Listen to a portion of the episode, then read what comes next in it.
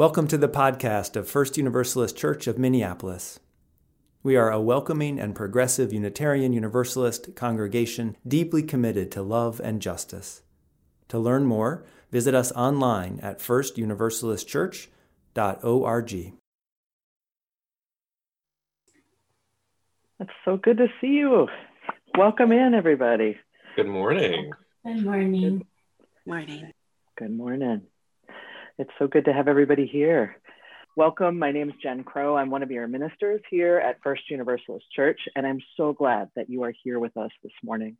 Whether you're joining us live on YouTube or Zoom, or whether you're listening to the podcast uh, or watching the recording later, it matters that we are here together today and in all of the days ahead. It matters that we are together because we are in a moment here in Minneapolis and around our country. And it matters that we show up with and for each other, seeking sustenance and community and care, a place where we can share our grief and our rage at the continued killing of Black and Brown people by the police in this time of transformation, where we are unlearning and learning anew, that we might really move into transformation and liberation and create systems and ways of being where everyone can thrive. This is the moment of change we're in. It matters that we come together for sustenance and care and strength and support in this journey. So I invite you to make yourself comfortable wherever you are.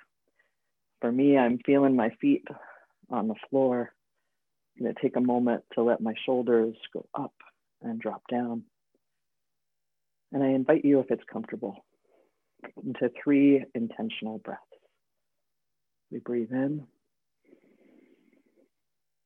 and we breathe out so, so slowly.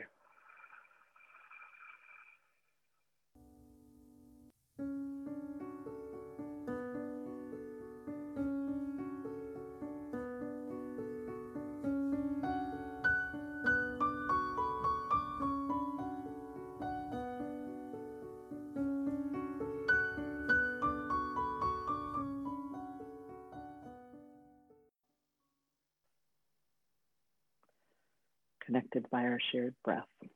We begin our worship together. And let's start as we always do. If you have a chalice or a candle or a flame that just gets lit in your heart, let's light our chalice together, along with Ike and Bennett Smalley this morning. Please join me in saying the words for the lighting of the chalice. Love is the spirit of this church, and service is its law. This is our great covenant to dwell together in peace, to seek the truth in love, and to help one another.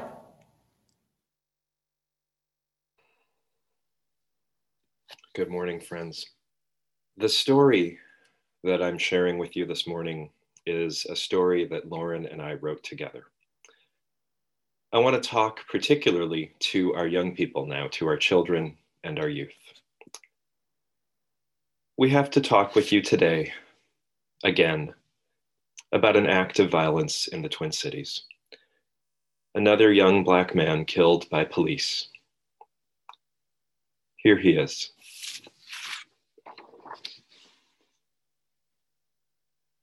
His name is Daunte Wright. Daunte was 20 years old, and he had a little son who was almost two years old and parents and siblings and friends and a girlfriend who loved him very, very much. Daunte was driving his car and he was pulled over by police who say they didn't mean to shoot him, but they did, and Daunte died. We wish so much that we didn't have to talk with you about this. We wish Daunte were alive, that all Black and Brown and Indigenous people whose lives have been taken by police were alive, but our wishing can't make them be alive again. And so, as we have promised you, we will tell you what we know, and we will listen to you and your questions and your feelings. We will be with you and take care of you and keep you safe, and we will do our part to take power away from the police, and we will do whatever we can to make sure that everyone in our communities is safe and valued and loved. Some people might say that it's childish to think that we can get rid of this problem of police hurting the people they say they are protecting and serving. Some people might say it's childish to think that the world will change they might say that racism and violence and police with guns are just part of life and we have to get used to that. Those people are wrong. And you, our children and youth, you know that. You tell us that you don't understand why police keep killing people in our streets, that they should just stop. You tell us that you know that it's possible to treat everyone with kindness and respect and care. Those are not childish ideas. Those ideas are brave and wise and prophetic. Those ideas are holy and good. Here's what I know Here's what our religious and spiritual ancestors knew the world is good. The world is filled with good things like trees and flowers and clouds and rocks and animals and insects and rain and snow and sun and wind. The Creator God is all good and all loving, and so too is the created, all good and beloved. The ground we inhabit is sacred, good, whole, and holy is its natural state. Being born and living in this good world is the original grace we receive through no action on our part. The world is good. You and I and everyone is born good into this beautiful, good world. But over time, people have built some things that are not good, some things that are, in fact, very bad. People have created ways of policing that hurt our Black and Brown and Indigenous siblings. It doesn't have to be like that. The world is good and we can build something good upon it. People are capable of building good things together. Together, we might imagine and build new ways of protecting and serving one another. We can replace the old ways that hurt people with new and better ways. I want to ask you to imagine the ways you would like the world to be different and share those ideas with your grown-ups. Those ideas are what we call prophetic imagination. Those ideas are not childish or naive or worthless. In fact, our prophetic imagination may be the most valuable thing that we have. Our imagination is what we use to create and plan for the better world. Let's keep imagining together and talking about what we imagine and believing it is possible to do better. Let's build things together, things that are as beautiful and good as a newborn baby, as beautiful and good as this good and beautiful world. And now we'll experience some beautiful music from Amy and Franco.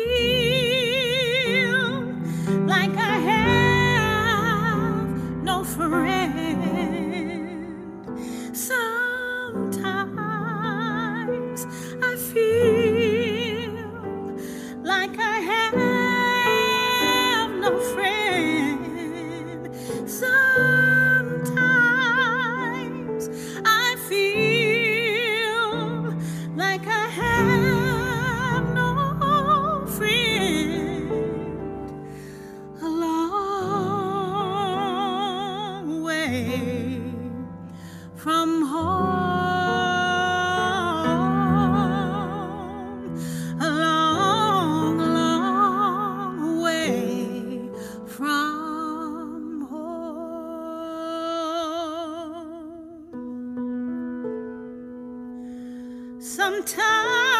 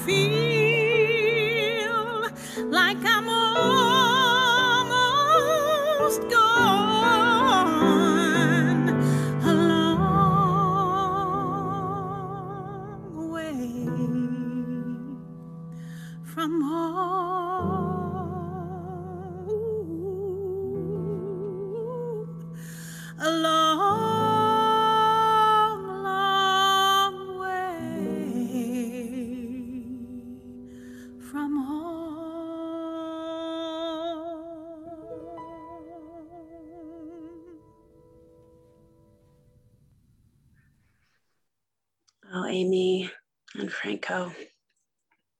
What a gift your essential ministry has been to us through these times. Thank you. Yes, thank you so much. Thank you for taking us to the well of prayer where we now continue, mm. where we gather to invoke love, to name our struggles and our joys, as we do every time we gather. In a moment, I'm going to invite us to name our truths and have them held in community. Mm-hmm. But first, and today in particular, let us lift up our collective voice in lament. Enough is enough.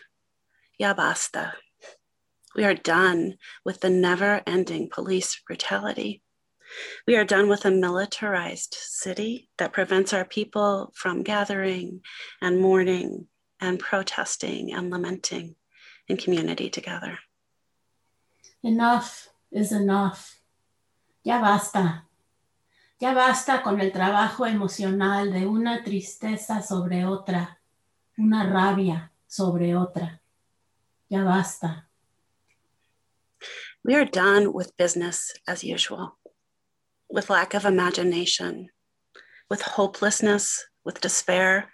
We are hungry for a glimpse of possibility, for a promise, any shred of the promise of justice.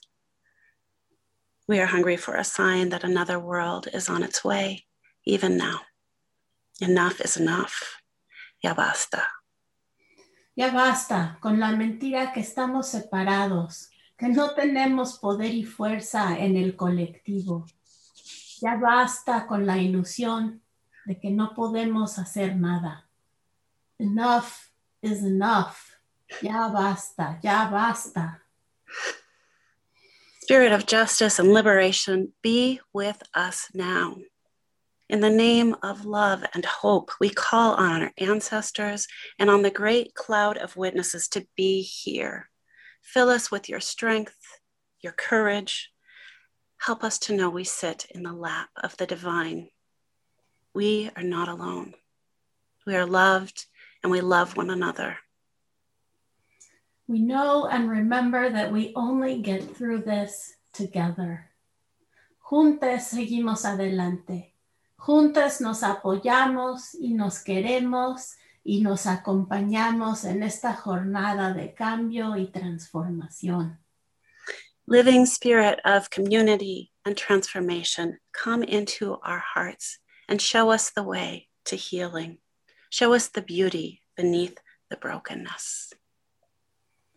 Queridísima diosa, ayúdanos a conectar a la alegría que nos da fuerza y perseverancia. Remind us of our collective birthrights freedom, joy, peace, and a place for everyone. Please and thank you. Por favor y gracias. In the name of all that we call holy. En nombre del futuro que nos imaginamos. Please and thank you. Por favor y gracias.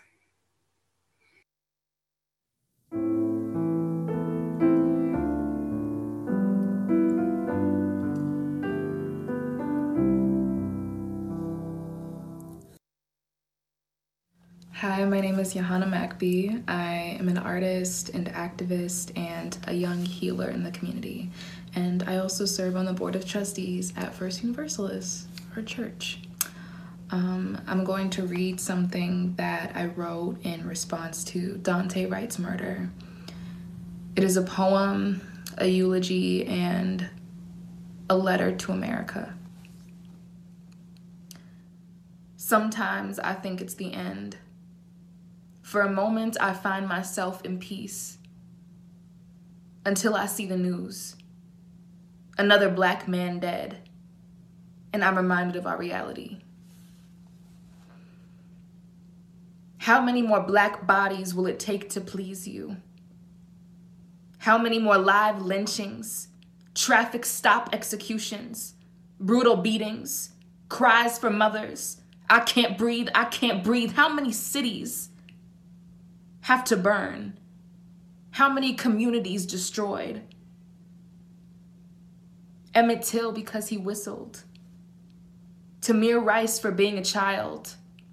Atatiana Jefferson, wrong place, wrong time. How many more lives lost?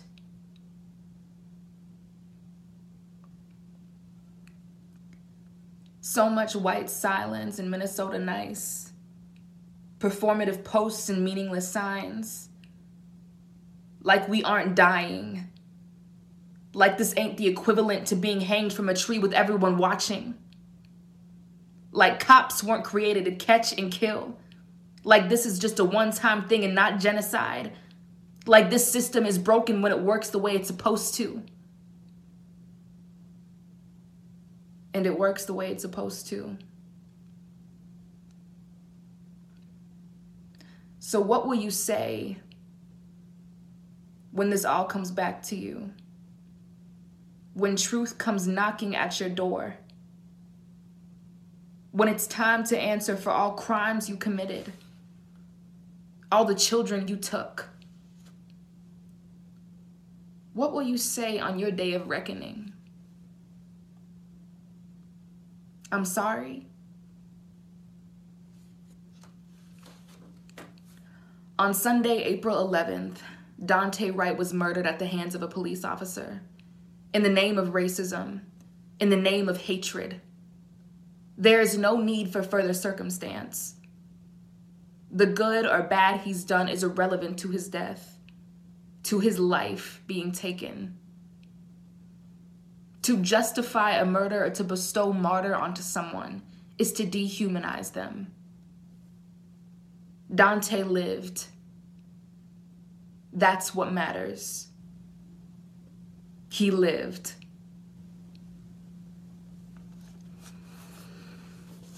Now, I want to invite y'all to take a breath or a break. I know that was some really heavy stuff, so please do what your body is needing and um, address what it's feeling. It's been a heavy week. It really has. And I'm exhausted. I really am. I've been trying to take care of my community, be there for my community, but especially be there for myself. And remember that I cannot be there for my community or for the ones that I love without taking care of myself first. And I want to tell all the folks of color right now um, remind y'all about this thing called resiliency. When people talk about resiliency, it's like they always say, fight, fight, fight, fight, keep going, keep going, keep going. And I just want to remind y'all that's not what resiliency is. Real resiliency, true resiliency, is actively resting, is taking a nap, sleeping, taking care of your body, taking a break when you need a break. It means putting yourself first before others. And to be honest, resiliency is just living, is waking up in a black or brown body, waking up as a person of color every day and living. And that is so brave. So I just want to say I'm I'm proud of y'all for waking up every day because that is resiliency. That on its own is being resilient.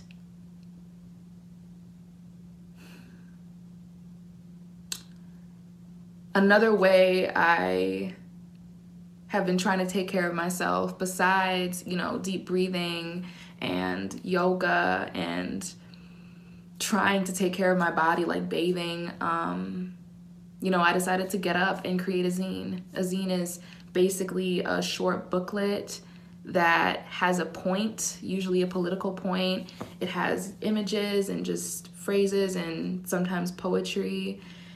And I created the zine because I I needed a way to metabolize the pain that I was feeling and to create something out of it. And so this is what I created. It talks about resiliency, love, and hope as a person of color in this world. Um, I am selling the zines hopefully within the next the next week or two for two, two white people for five dollars um, and to folks of color for zero dollars. Like you don't gotta you don't gotta pay for it. Um, all the money that is raised from those zines will go to Daunte Wright's family, to communities impacted by the uprisings, and to intervention slash prevention programs, organizations, and collectives that are trying to help folks of color break generational curses and trauma caused by systemic racism and slavery. I would really appreciate it if y'all would look out for my zine. It'll be in the Weekly Liberal within a week or two. Um, again, it's $5 for white folks, and for folks of color, it's free. Um, and when you buy the zine, you get a copy in the mail. Um, and yeah, so please look out for that. Um, I appreciate any support y'all can give to this cause. And yeah, thank you so much for listening. I hope you have a great rest of your day and may peace and love be with you. And again, please remember to take care of yourselves. Thank you. Johanna, thank you for sharing your wisdom, for sharing your experience, for sharing how you care for yourself, for the encouragement, and for creating something out of this devastation. So let's take some time to rest in beauty together as we listen to Ani Peikel sing with us Ella's song. We who believe in freedom cannot rest. We who believe in freedom cannot rest until it comes.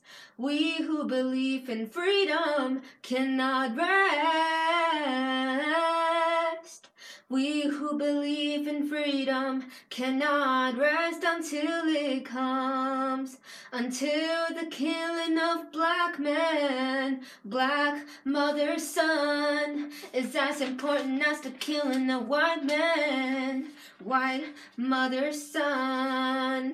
We who believe in freedom cannot rest.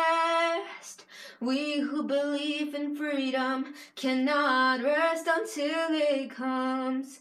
The older I get, the better I know that the secret of my going on is when the rings are in the hands of the young who dare to run against a storm. To meet the young people comes first. They have the courage where we fail. And if I can but shed some light as they carry us through the gale. We who believe in freedom cannot rest. We who believe in freedom cannot rest until it comes. We who believe in freedom cannot rest. We who believe in freedom cannot rest until it comes.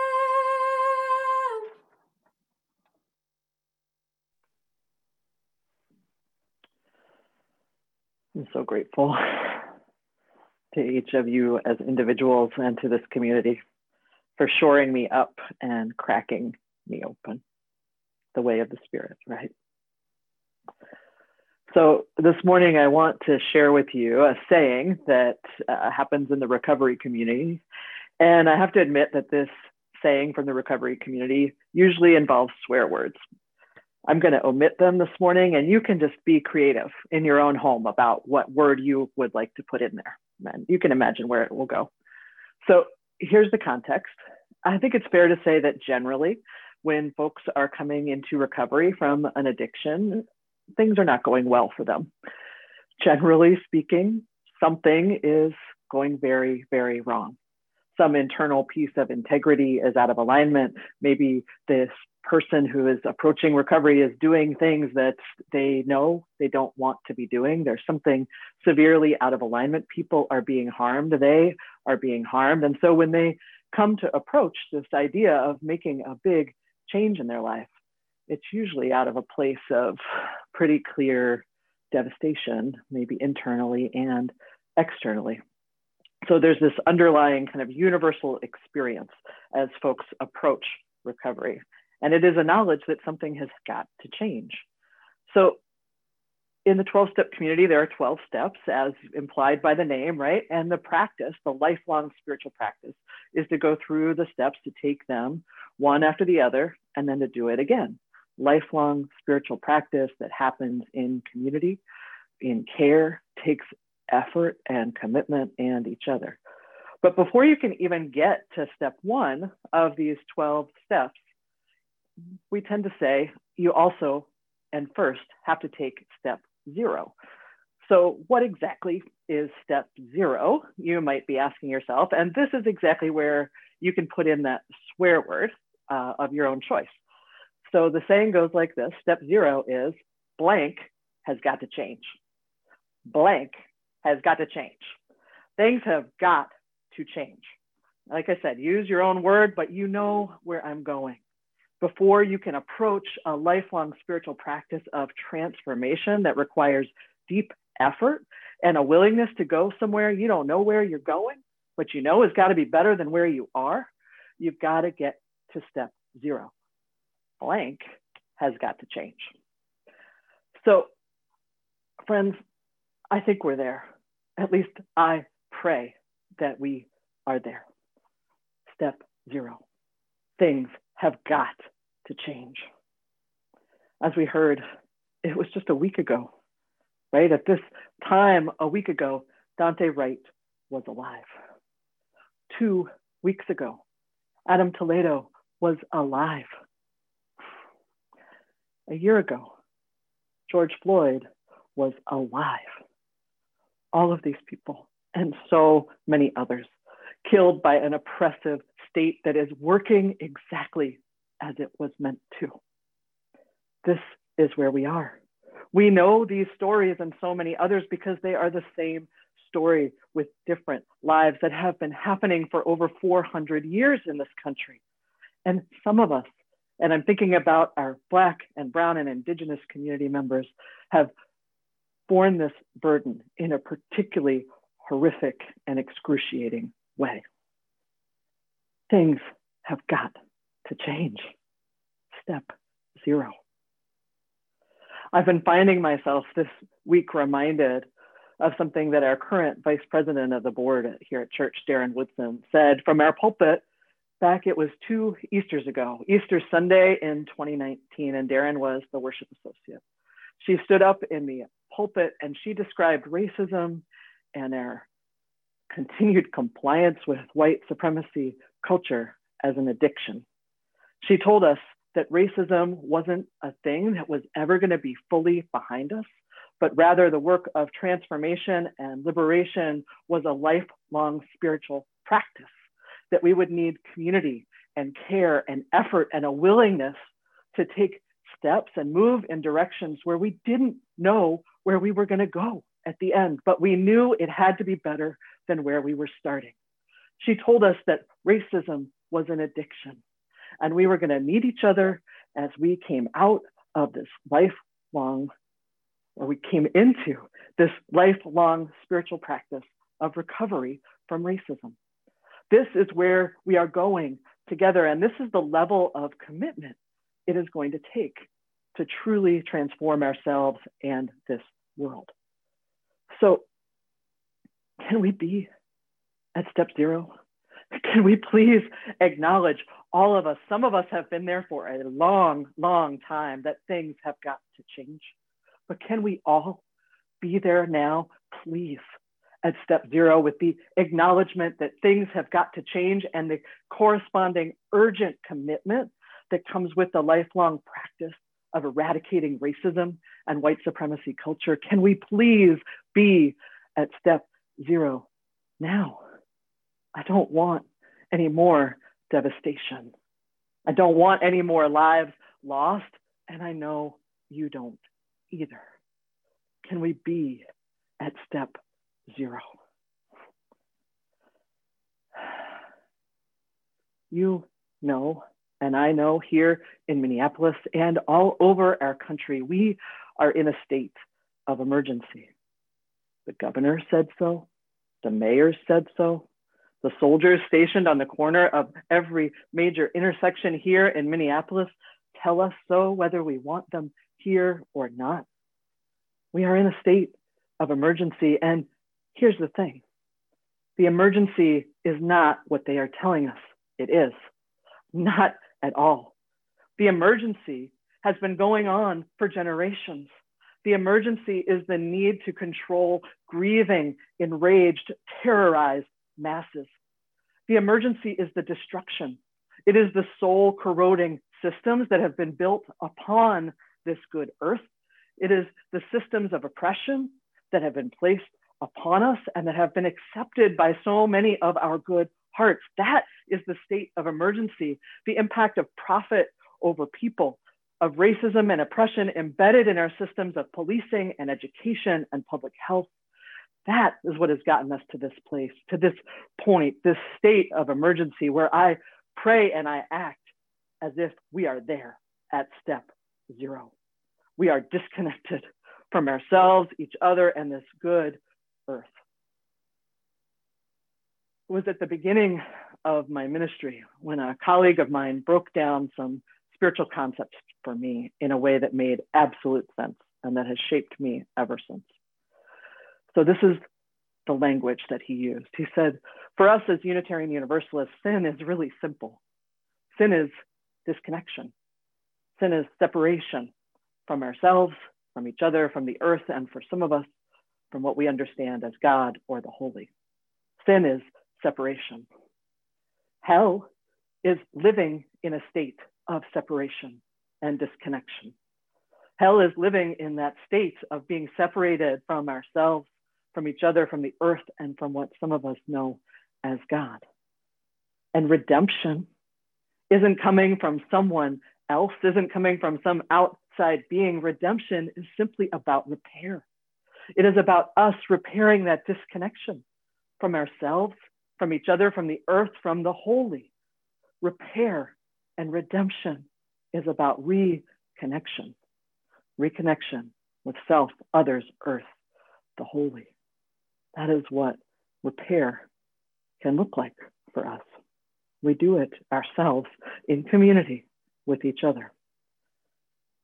Now, I've been looking for hope because I need it to help me to continue and I've been turning to the author, Rebecca Solnit. And she has this description of what paradise is, of what paradise can be like, or heaven, maybe, right? She says paradise is living in a state of unbroken solidarity. Paradise is living in a state of unbroken solidarities. So, what does solidarity mean, right? Solidarity looks like Philonise Floyd leaving the trial of Derek Chauvin for the murder of his brother, to go be in the streets grieving with Daunte Wright's family. That is what solidarity looks like. Solidarity is when we really know and live as if we are tied up inescapably in a network of mutuality, in a single garment of destiny, when we know that there are no other people's children. We are of each other. And that is how it is, and that is how we act. That is what solidarity is. So, paradise, Solnit tells us, heaven here on this earth is about living in a state of unbroken solidarities with ourselves, with each other, with the earth, with the holy for some of us. So let me continue to break down this idea a bit. And we've got a couple of slides I want to show you so you can be in this with me and we can break this down together. So this is Rebecca's quote from Rebecca Solnit's book, A Paradise Built in Hell. And in this, she is exploring communities that are created in the wake of disaster, the good that can arise even out of a state of emergency. So you're seeing this up on your screen, right? She says, in the wake of a disaster, an earthquake, a bombing, a major storm, most people are actually altruistic. They are urgently engaged in caring for themselves and the people around them, right? Strangers and neighbors, as well as friends and loved ones. We've seen that here in our city. So, this image, she says, of the selfish, panicky, regressively savage human being that shows up in times of despair, it's simply not the big truth. I think it's actually the big lie. She says decades of meticulous sociological research on behavior and disasters, right? So, research going back from the bombings of World War II to floods and tornadoes and earthquakes and storms across the continent and around the world have demonstrated this. Let's get. So, the truth is there, she says, but belief is lagging behind. And often the worst behavior that happens in the wake of a disaster, in the wake of a calamity or state of emergency, actually comes from those who believe that others are going to behave savagely and they have to take defensive measures against those others, right? So she says from the earthquake shattered San Francisco in 1906 to flooded New Orleans in 2005, innocents have been killed by people who have believed or asserted that their victims were the criminals and they themselves were the protectors of the shaken order. What we believe matters. If I believe that my well being is independent of yours or somehow pitted against yours, and I justify my conduct as natural law, if I am not my sibling's keeper, then we have been expelled from paradise. I say we have expelled ourselves from paradise, the paradise of unbroken solidarities. When we forget that we are each other's keepers, then everyday life becomes a social disaster. That from the teacher and the prophet, Rebecca Solnit. We must believe that we can create something better. Surely we can create something better than this. Surely we can say we are at step zero and things have got to change, even if we don't know where we are going yet. It can be better. It will be better if we live in a state of unbroken solidarity with ourselves, with each other, with the earth, with the holy for some of us. So, this is the question, the charge I want to give you today. What does it look like, feel like? What will it be like for you when you are living in a state of unbroken solidarity with yourself, another person, with the community, with the holy, with the earth? What does it look like, feel like? What will it be like when you are living in a state of unbroken solidarity? Will it look like nurturing first self care? Will it look like good food, water, rest, hope if that is what you need, rage if that is what you need? What will it look like in caring for each other? Showing up together in the ways that you can to express grief, rage, hope, possibility, to live into transformation? What will it look like for you to live in a state of unbroken solidarity. That is what I'm asking you today. That is what I am asking us. How will we make this real? How will we build something good and new upon this good earth with our good hearts? How will we come back into connection with ourselves, each other, the earth, the holy, this world? So, friends, I want to know. I want you to tell each other.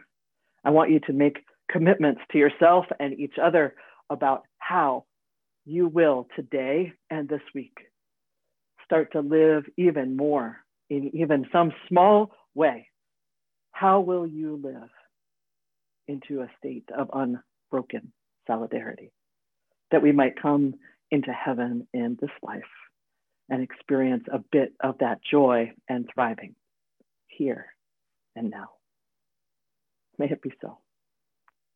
Amen.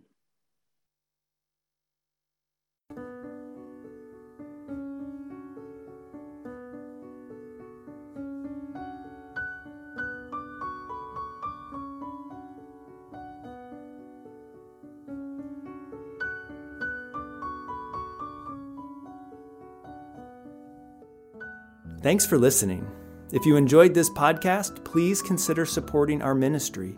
Text First Univ, that's F I R S T U N I V, to 73256 to make your gift. To learn more, visit us online at firstuniversalistchurch.org.